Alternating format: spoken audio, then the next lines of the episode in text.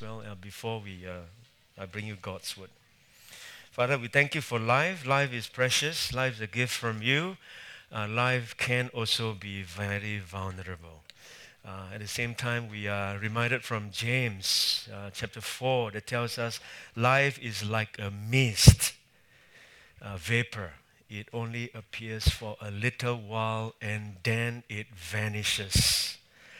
Uh, how long, we don't know. But uh, we thank you for life that you've given to us. Help us to uh, appreciate this life we have, appreciate those who are with us, those who are around us, and never take life for granted. Uh, help us to live for you. Pray for Ron and the family. Watch over him at this final stage of his life. Thank you that he's a believer, a believer who believes that death is not the termination of life. Uh, death is only a transition into eternity. In order to enter eternal life, it has to go through the doorway of death on earth. So we thank you for this biblical worldview that we have. Pray for him, bless him, watch over him. Thank you for his life. Thank you. Bless our time now as we come to your word. Be with us as we study. May your word shape us in the way we live. Thank you. In Jesus' name. Amen. We have been studying the book of James, uh, and we are now coming to James chapter 2. As I have been saying, the focus of James is authentic faith. James is concerned about one thing, and that is genuine faith. So he's writing to Christians, he's not writing to non Christians. So, all the things about work inside James, is not saying that, oh, as a Christian, if you don't do this, you're going to hell. And uh, it's not salvation by works. James is writing to Christian, he's writing to believers, and he is frustrated that many people who claim to be believers, it doesn't reflect in their lives. And so James tried to straighten this out and say, hey, hey, hey, this is what genuine faith look like. This is what a person who claims to believe in Jesus, this is what you ought to to live. So it's in the context of uh, genuine faith, in the context of writing to believers. And so this is a situation, and this particular text, it talks about favoritism. It talks about showing partiality. And he said, we ought not to do this. And if you remember the very final verse in chapter 1, it finished off with this, as I preached last week. It says, Religion that God our Father accepts as pure and faultless is this you are to look after orphans and widows in their distress and to keep oneself from being polluted by the world. That means to say you are adopting the world views of the world. For a Christian, we have to adopt a Christian worldview and not the worldview of the world. For example, I just mentioned Christian has a worldview of death. What happened when you die? Christian has a worldview on love, what love means. Christian has a worldview on many, many things. And so what the James is saying that, well, if you are Christian, then you have to adopt Christian worldview that is being informed by the Word of God. And so he finished off with that, and then he goes on to explore some example of what it means to have a Christian worldview. Because we have views, right? We all have views. But the question is, where do we get our views from? Maybe from experience, from our parents, from our employer, from, from many, many sources that influence how we view things. And so, as Christian, we are saying our views need to draw from the scripture. If our own view conflict with the scripture, then it is a safe bet for us Christians to adopt the scripture view rather than our own view if there's conflict. And so, so James is here in particularly talking about favoritism or showing partiality. So let me just read to you uh, the 13 verses first, and then I will tell you what this text does not mean before I tell you what this text means. And I'll give you six points on why uh, showing partiality, why favoritism is not permitted in the scripture based on this text. Six reasons. But let me read the text first and then I'll tell you what it doesn't mean because, as much as I want to tell you what it means, it can easily be taken to mean some other thing that James has no intention on uh, exploring. So let me just read to you this text first. My brothers and sisters, believers in our glorious Lord Jesus Christ must not show favoritism. Suppose a man comes into your meeting wearing a gold ring and fine clothes, and a poor man in filthy old clothes also comes in. If you show special attention to the man wearing fine clothes and say, Here's a good seat for you, but say to the poor man, You stand there or sit on the floor by my feet have you not discriminated among yourselves and become judges with evil thoughts? Listen, my dear brothers and sisters. Has not God has not God chosen those who are poor in the eyes of the world to be rich in faith and to inherit the kingdom he promised those who love him? But you have dishonored the poor. Is it not the rich who are exploiting you? Are they not the ones who are dragging you into courts? Are they not the ones who are blaspheming the noble name of Him to whom you belong? If you really keep the royal law found in Scripture, love your neighbor as yourself, you are doing right. But if you show favoritism, you sin. Please take note. That means to say favoritism is not just wrong in the eyes of Scripture, it's sin. You sin and are convicted by the law as lawbreakers. For whoever keeps the whole law and yet stumbles at just one point is guilty of breaking all of it. Just like a chain. You know, they say a chain is only as strong as its weakest link, isn't it? If you break one chain, the whole chain is useless. Doesn't matter how strong is the rest of the chain. For he who said, You shall not commit adultery, also said, You shall not murder. If you do not commit adultery, but you do commit murder, you have become a lawbreaker. Speak and act as those who are going to be judged by the law that gives freedom. Because judgment without mercy will be shown to anyone who has not been merciful. Mercy triumphs over judgment. We all know who Mohandas Gandhi is. Uh, when he was, he was a practicing Hindu, Christianity intrigued him when uh, those days India were under the British rule. And in his reading of the gospel, Gandhi was impressed by Jesus, whom Christians worshiped and followed. He wanted to know more about this Jesus that Christians refer to as Christ or the Messiah. And so one Sunday morning, Mohandas Gandhi decided that he would visit one of the Christian churches in Calcutta. Remember, those days are still ruled by the British. And upon seeking entrance to the church sanctuary, he was stopped at the door by the ushers. And he was told he was not welcome. Nor would he be permitted to attend this particular church as it was for high caste Indians and white people only. He was neither high caste nor was he white. And because of the rejection, Mohandas Gandhi turned his back on Christianity. And with this act that he experienced, Gandhi rejected the Christian faith, never again to consider the claims of Christ. He was turned off by the sin of segregation that was practiced by the church. And this is what he said. He said, If Christians have caste differences also, then I might as well remain as a Hindu. Why change? And it was due to this experience that Gandhi later declared, paradoxically, He said this I would be a Christian if it were not for the Christians. I would be a Christian if it were not for the Christians. And then he further said this He said, I like Jesus Christ very much, but I do not like you Christians. Think of that phrase. I love Jesus Christ very much, but I really don't really like Christians.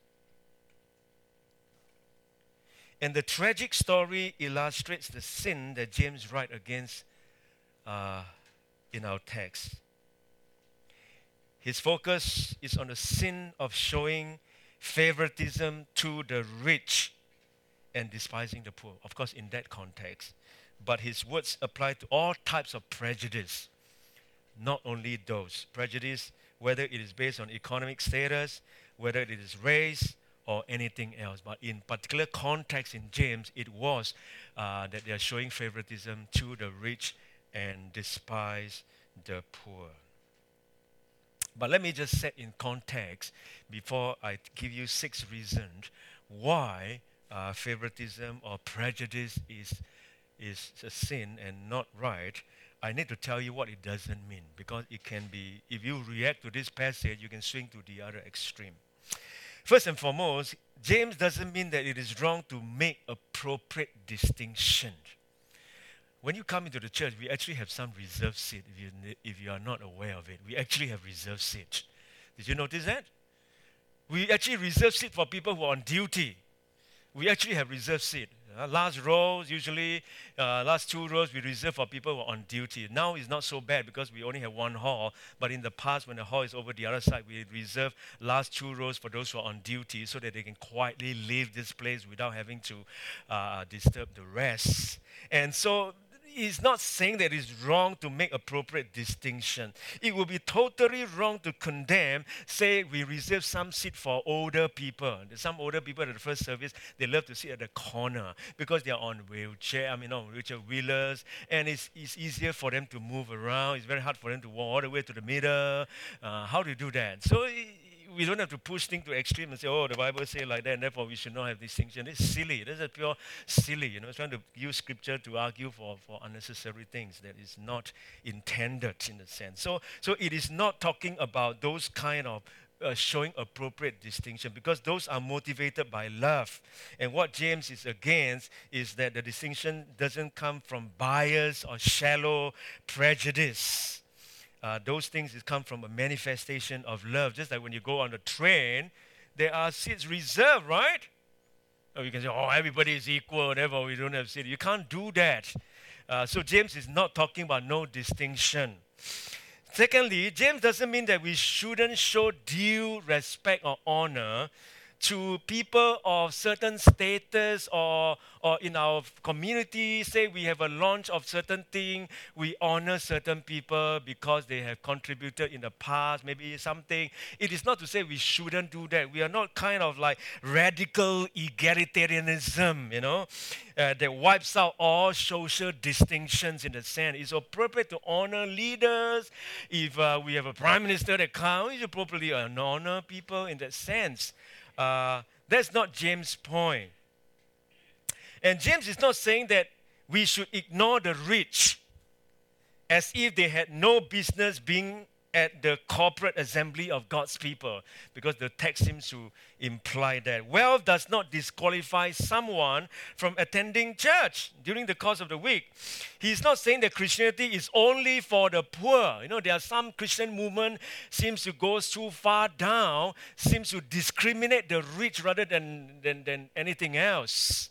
And some uh, of our society segment of the community seems to, and even in South America, they developed this thing called liberation theology, uh, which uh, God seems to favor the poor and despise the rich because the rich are being seen as an oppressor in the sense.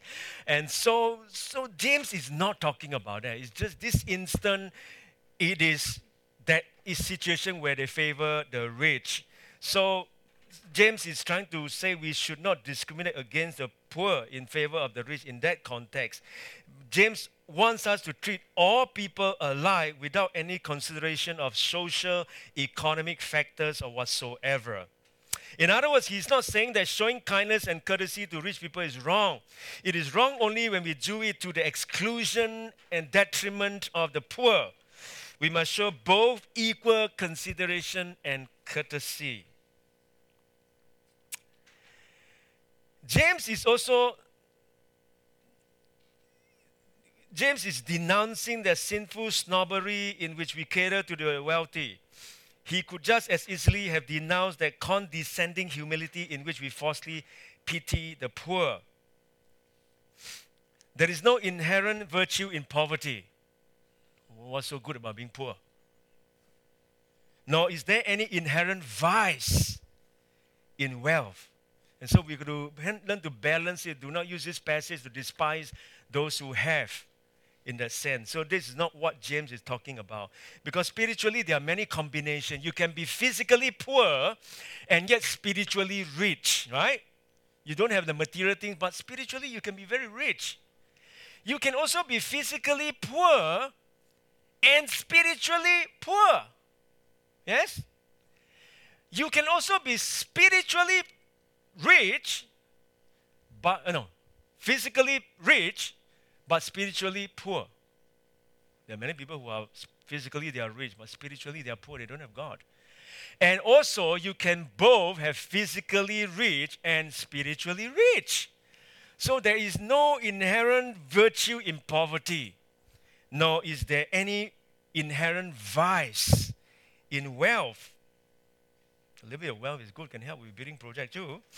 You know, uh, it's about I'll, I'll preach a sermon sometime later in, in chapter 5, later part, when wealth become a sin. Wealth can become a sin. And how? James tells us about that sometime later on. And how in, in uh, holding well.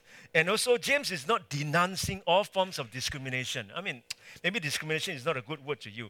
Uh, James is not kind of uh, uh, against morally uh, uh, discerning. You know, we, we have to, if you, for example, want to employ a staff to, uh, in, a, in a childcare center or something like that, you have to have a bit of discerning. You know, you, so in that sense, quote unquote, you may be discriminating in a sense, but it's just only wise to take into consideration something. He is only saying you should not discriminate people just based on their external factors that you don't know. You cannot. Uh, that is wrong. Non-moral grounds. You you should not show favoritism uh, according to race, wealth, social rank, and popularity. That's all.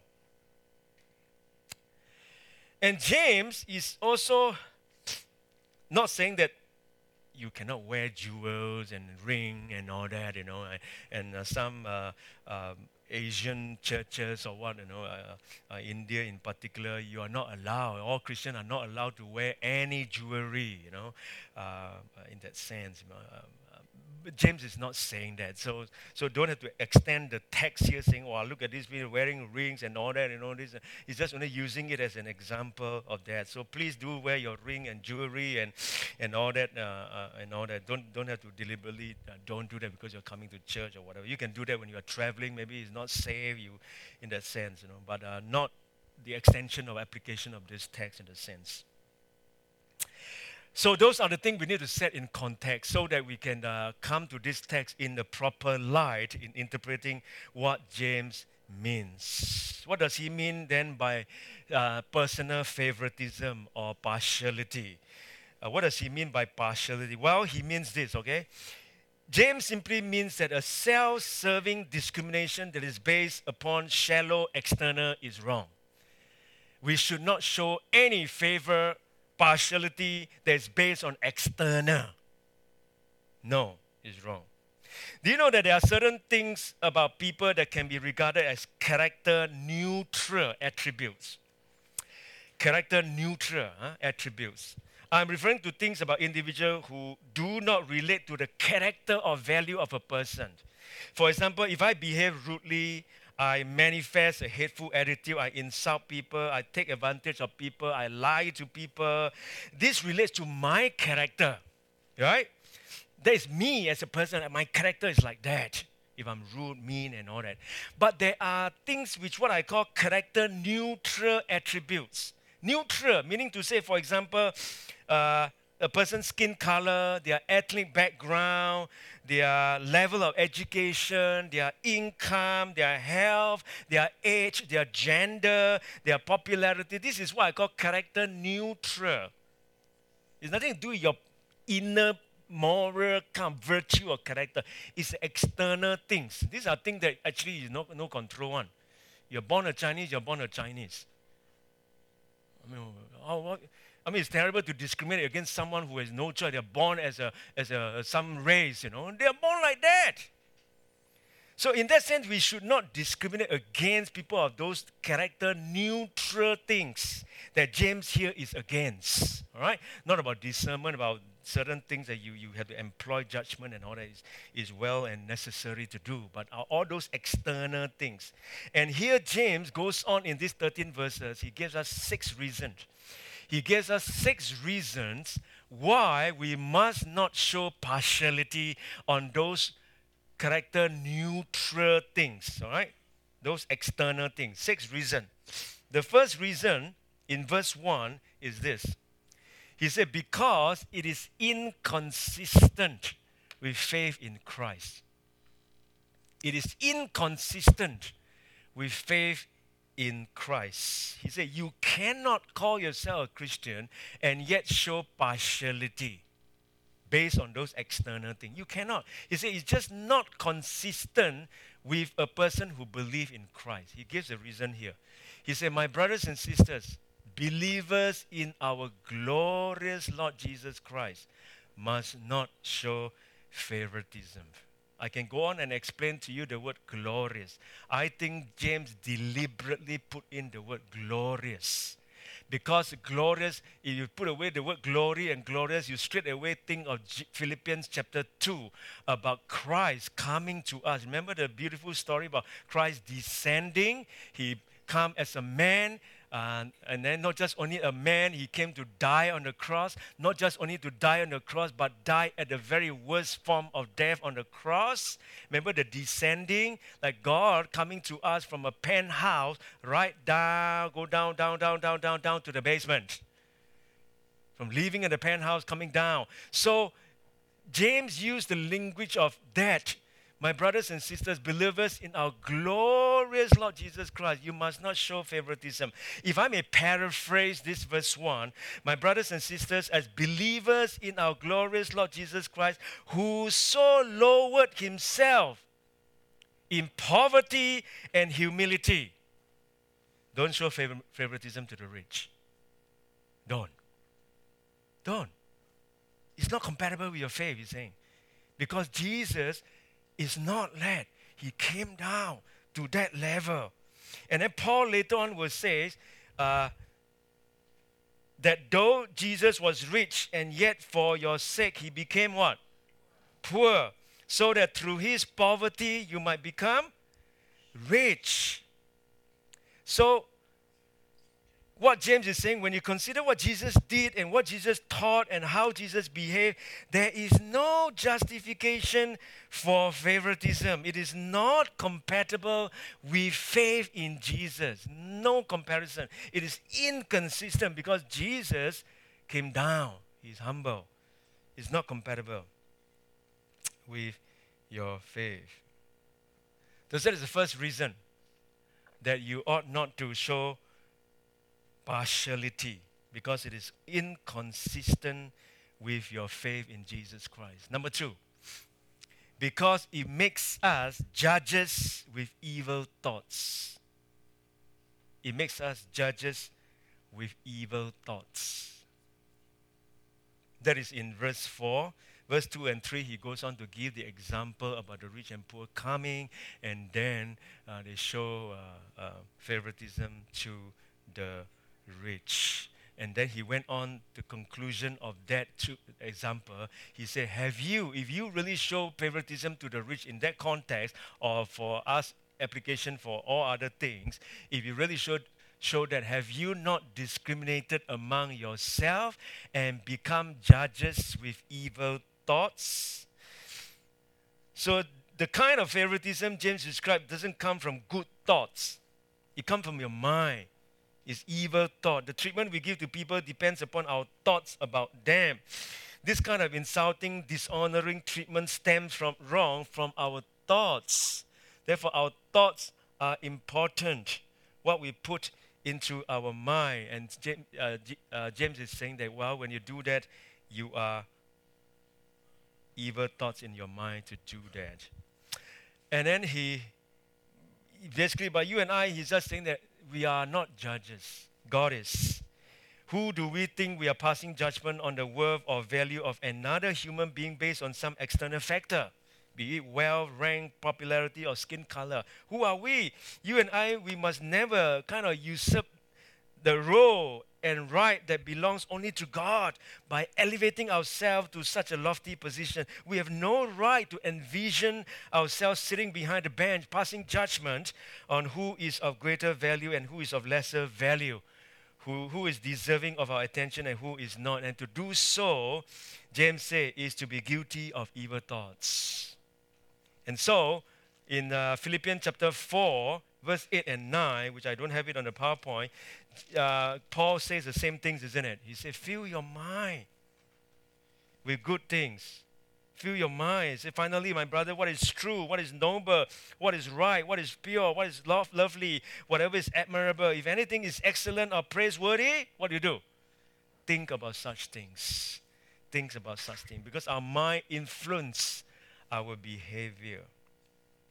Our mind influence uh, so second reason, uh, James say, well, you should not actually show partiality based on those neutral attributes, character neutral attribute external, is because it makes you judges with evil thoughts. It judges with evil thoughts. Third reason, because God makes no such distinctions. In verse 5, it tells us, James goes on to say, well, you shouldn't. Why? Because God makes no such distinctions. God is not a respecter of persons. When we engage in the kind of behavior James describes, we are not acting as God's children. We have a higher moral law. He said, Listen, my dear brothers and sisters, has not God chosen those who are poor in the eyes of the world?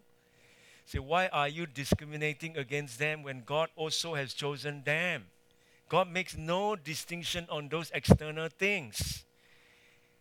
He shows no partiality.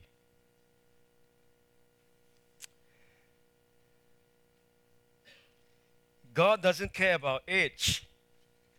No wonder he blessed Abraham. He doesn't care about experience. No wonder he chose David, isn't it? He doesn't care about gender. No wonder he lifted Esther or Rahab. He doesn't care about your past. No wonder he called Paul, who is a terrible past. He doesn't care about your physical appearance. No wonder he chose Zacchaeus, who is very short. He doesn't care about fluency in speech. No wonder he chose Moses who stuttered. Can you imagine hearing someone who stuttered to preach? Uh, how do you do that? He doesn't care about your career. No wonder he chose Mary Magdalene, who was a prostitute. So God shows no partial. He makes no distinction. All can be saved in Christ. All of them. God show no partiality. And as a result, James is saying if God has not cho- show partially, has not God chosen those people, so why are you making distinction when God doesn't? The fourth reason, because it dishonors the poor. Of course, in this context, it dishonor the poor, but uh, as we extend the application, it could be other areas that we talk about those character neutral things that people discriminate uh, against. Uh, why should we dishonor someone simply or merely because of their income or their financial status? Prejudice and partiality dishonor God because it dishonors the poor. It says it, but you have dishonored the poor by showing partiality to the rich. In this instance, uh, therefore, you have dishonored those people that God called them value. God has value on them. And, and who are you to discriminate against them? Usually, this kind of thing comes home to us when emotionally we are connected. Imagine, uh, imagine one of your child or one of your children, for example, uh, being discriminated on something else. It will affect you as a mother or a father because it suddenly emotionally you're connected with the situation. And so uh, here, God is also offended in the sense. Well, I created all this, you know, why, why do you show favor to, to, in this instance, the rich? And, and, as, and as such, by doing that, you're dishonoring the poor whom I have created as equal, who is valuable to me. And because of that, you should not uh, show partiality as it dishonor the very person that God loves and God created in this image. Fifthly, because it makes no sense. Why uh, showing partiality and uh, discrimination is wrong or sin is because it makes no sense. In this instant, it, really makes no sense. James is saying, You have dishonored the poor. Why are you showing this extra favor to the rich anyway? Is it not the rich who are exploiting you? They are the very people that are exploiting you. Are they not the ones who are dragging you to court? Are they not the one that's taking advantage of you? So why are you kowtowing to them in that sense?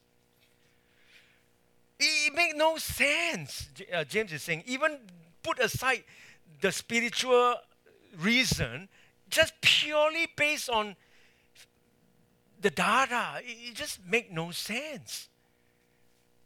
That you are showing favoritism to the very people that abuse you. Of course, James is not saying that you should not, you know, James is basically saying that you should treat all equal. Don't have to place extra favor on these people. So it makes no sense in a sense. Uh, and of course, we know people with wealth and status, you tend to have extra privileges um, endowed upon you and all that. And sometimes uh, we can buy into that kind of view as well as believers. Uh, C.S. Lewis has a has a amazing thing to remind us uh, that he said the greatest evil is not done in those sordid dens of crime that Charles Dickens loved to paint. It is conceived and moved, seconded, carried, and minuted in clean, carpeted, warm, and well lighted office by quiet men with white collars and cut fingernails and smooth shaven cheeks who do not need to raise their voices. So we don't have to think that bad people are those who go to 7 Eleven and steal a cup of uh, cigarette and all that kind of thing. They, they are, they, they, there are some worse crook than that. And some crook are, are, up there, you don't know one, you know. So he's just trying to equalize it in the sense, you know, uh, uh, that we don't think that uh, the crook are belong to those lower income class one. Or C.S. Lewis say, education without values, as useful as it is, seems rather to make man a more clever devil. if your heart is not right, the smarter you are, the evil you, you the amount of evil that you can inflict on the world is greater. If your heart is not right, your heart is not because you're smarter. As D.L. Moody, I shared this story with you. D.L. Moody used to uh, uh, those are those 19th century when they were building railway tracks and all that. And so they were thinking how to prevent these railway track workers from stealing bolts and nuts and screws and hammer and all that home. And how do we prevent this? And one, one smart person said, send them for education. It will fix them up. And D.L. Moody said, you send them for education, they come back, they might steal your railway track away is only to say that education not necessarily, make you be, become more moral in the sense, you know. Uh, it actually, if your heart is not right, it makes you out to be a more clever or cleverer devil.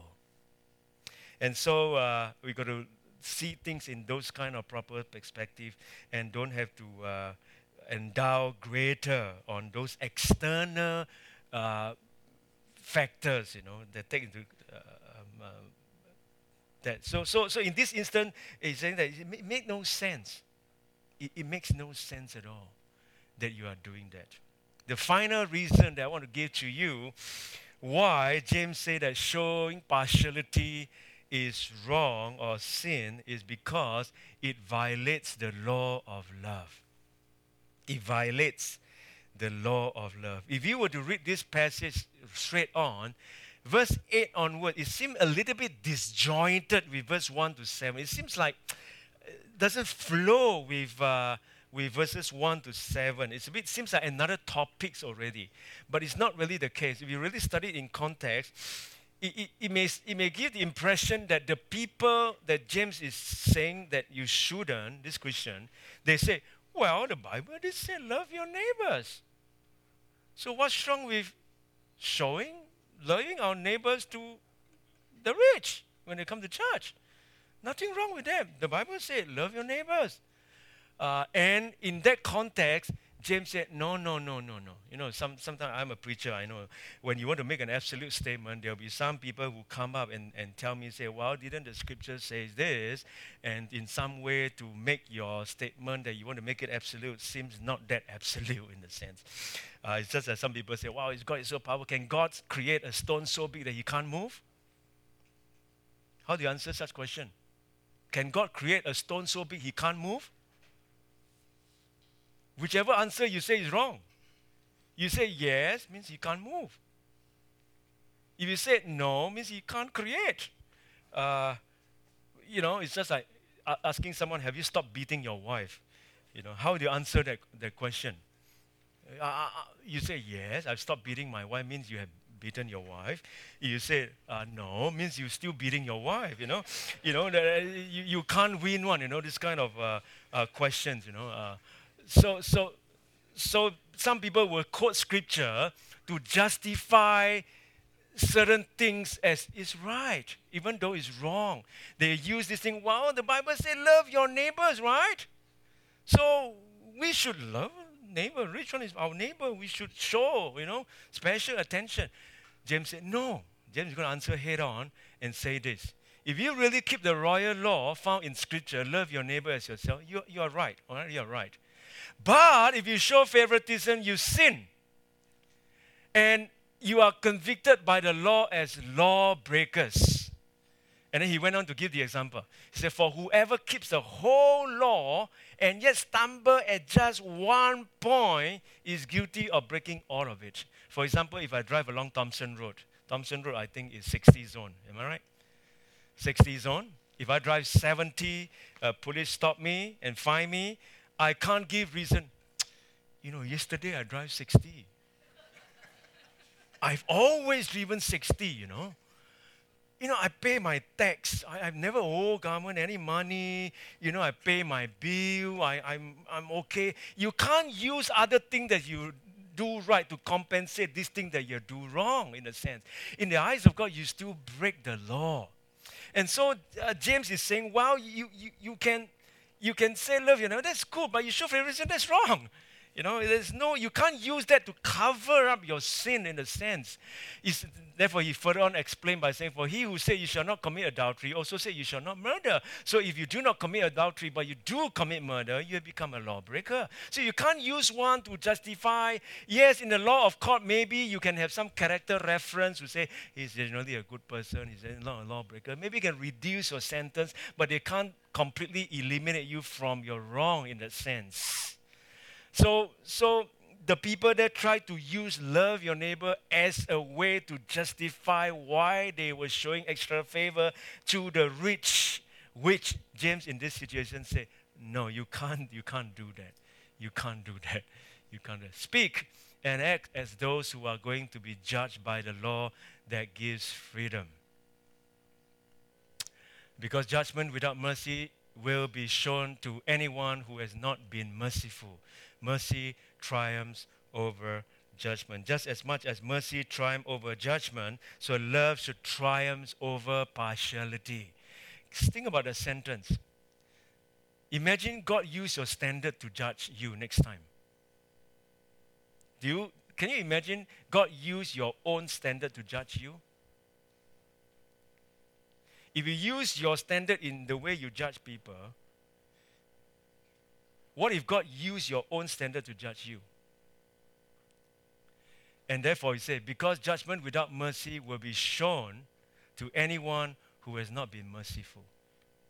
So if you are not a merciful person, uh, then the same token of the way you your yardstick in judging people will be accorded to you as well. Judgment without mercy will be shown to anyone who has not been merciful. Mercy triumphs over judgment. Think about that. Mercy triumphs over judgment. Mercy triumphs over judgment. The law of love, because it's against the law. The law of love, because Christian has higher moral law. And that is why in 1 Corinthians, you're talking about Christians suing each other in, in court and all that. James, uh, Paul says further, Paul says, why do you Christians sue each other? Why do you subject yourself to the law of this world, which should be inferior to the law of the scripture? Your, your standard should be higher. And therefore, suing each other as Christian is, is, is ridiculous in a sense in the scripture. You are subjecting yourself to a lower law. But Christian moral laws and virtues should be higher than those things. And for you to reduce until such a low standard means you are far cry from, from what is supposed to be, in a sense. It violates the law of love if we show partiality, sense. So, those are the six reasons. Of course, let me just say this of course, it can, you know, in the Australian society that we live in, uh, the government and society at large, we have a lot of this kind of uh, anti-discrimination law and all this kind of thing, uh, as what we talk about to, to prevent this kind of things from happening. But unfortunately, it is all based on law that enforce your your behavior or you can't do that because there's a law. If you if you don't then you break. Christians shouldn't be like that Christian laws are supersede this kind of external law. Christian is because you believe in Jesus, because you are saved, because you are all sinners saved by God's grace, and we understand who Jesus is. Therefore, it transforms our inner life, and therefore we act it out based on the fact of our transformed life, not based on the external law that forced us not to discriminate, and therefore we cannot discriminate. It's because of who you are that should flow out of it rather than external law that's enforcing your behavior in the sense. It must be who you are that you've been transformed. So our law is to supersede all this. Even without all this, this law that the government put in place, Christians should act on those things anyway because it's who you are. So way before all this anti-discrimination law comes into place, Christian has already have that in the Bible, a few thousand years. There's already, or it's only now that they start to catch up in a sense.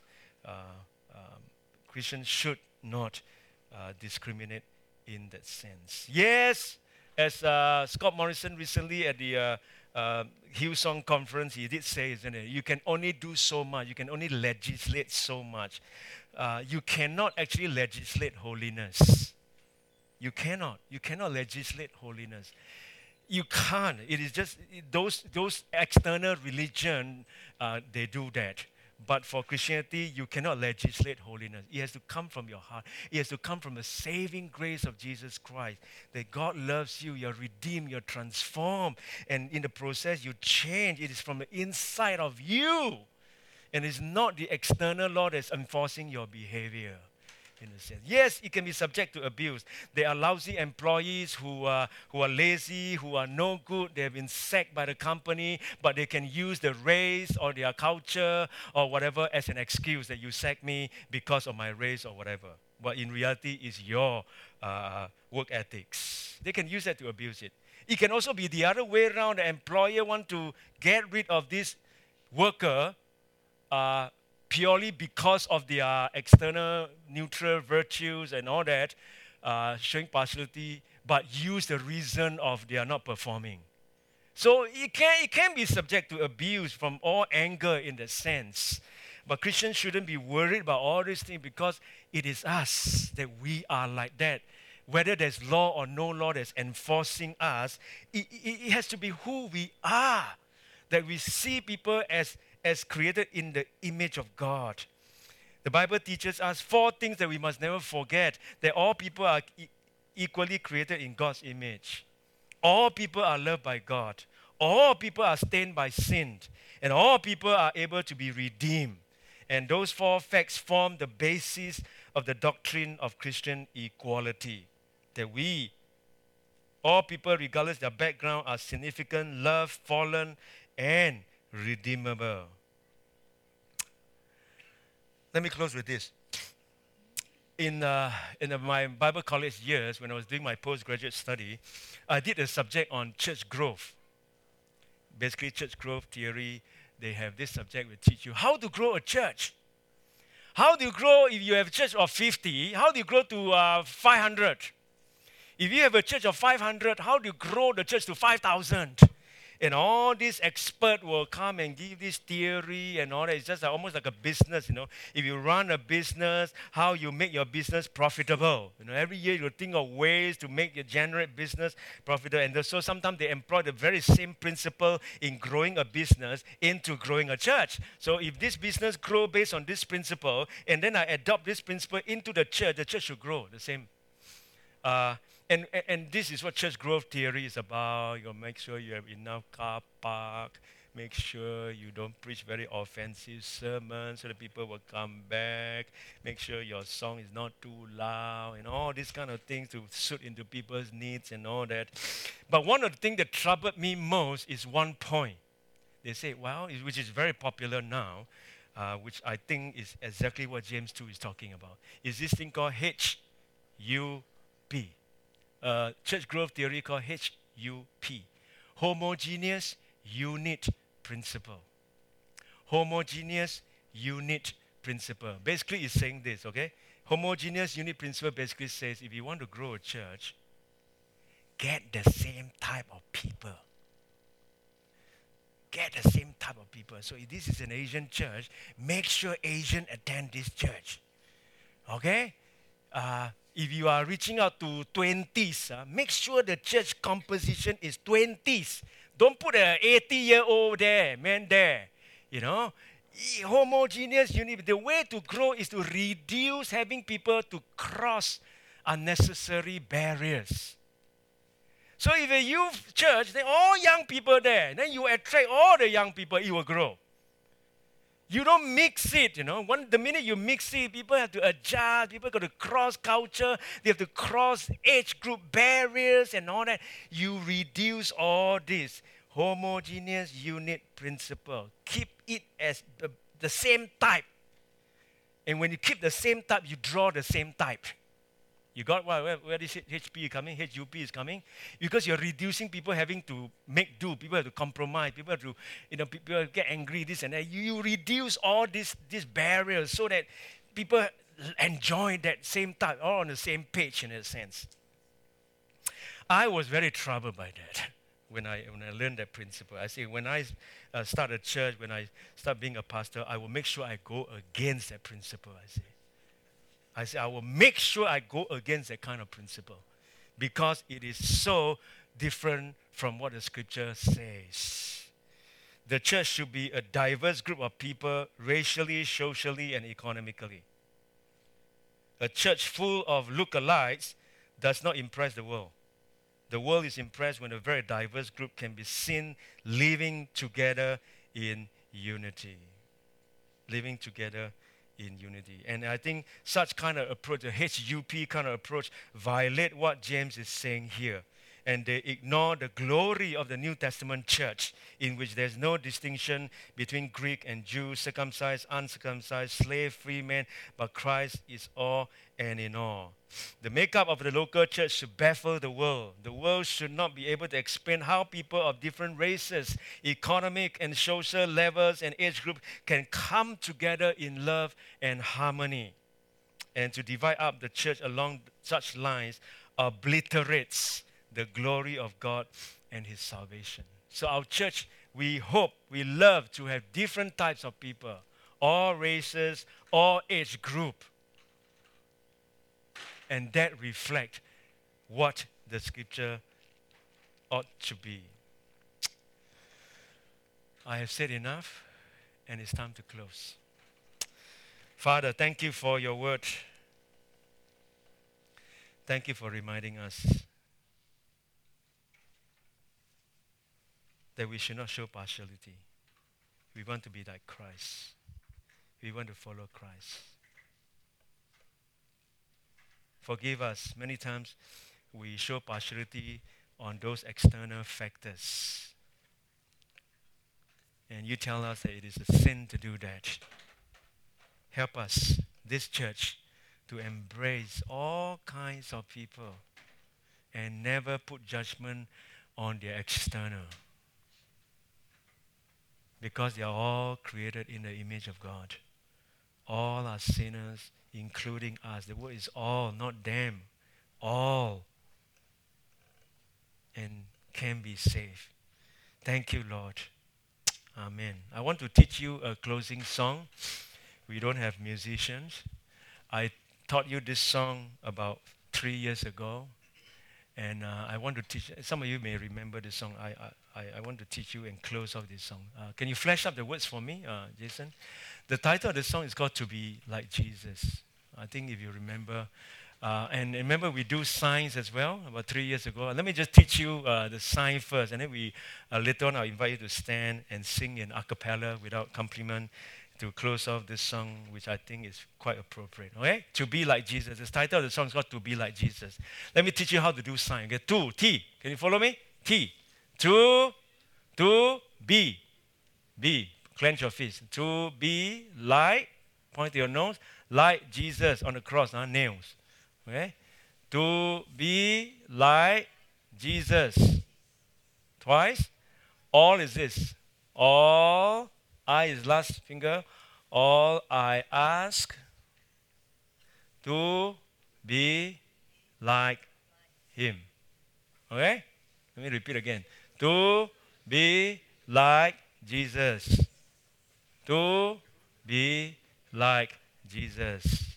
All I ask to be like him.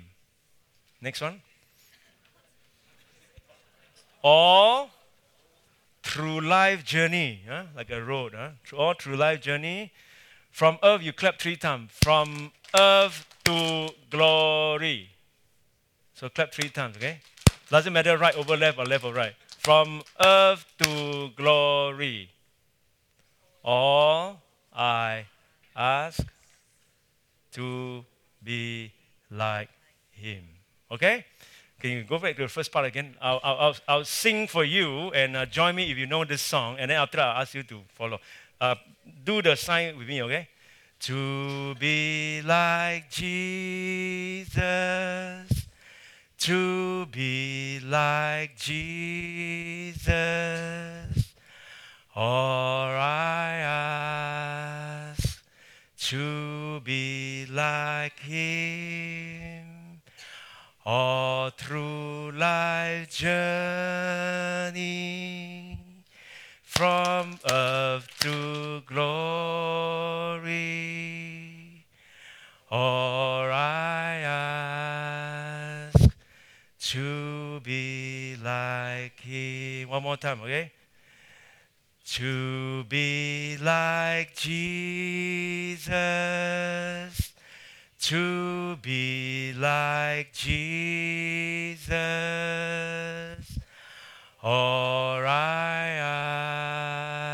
ask to be like Him, all through life journey from earth to glory. Or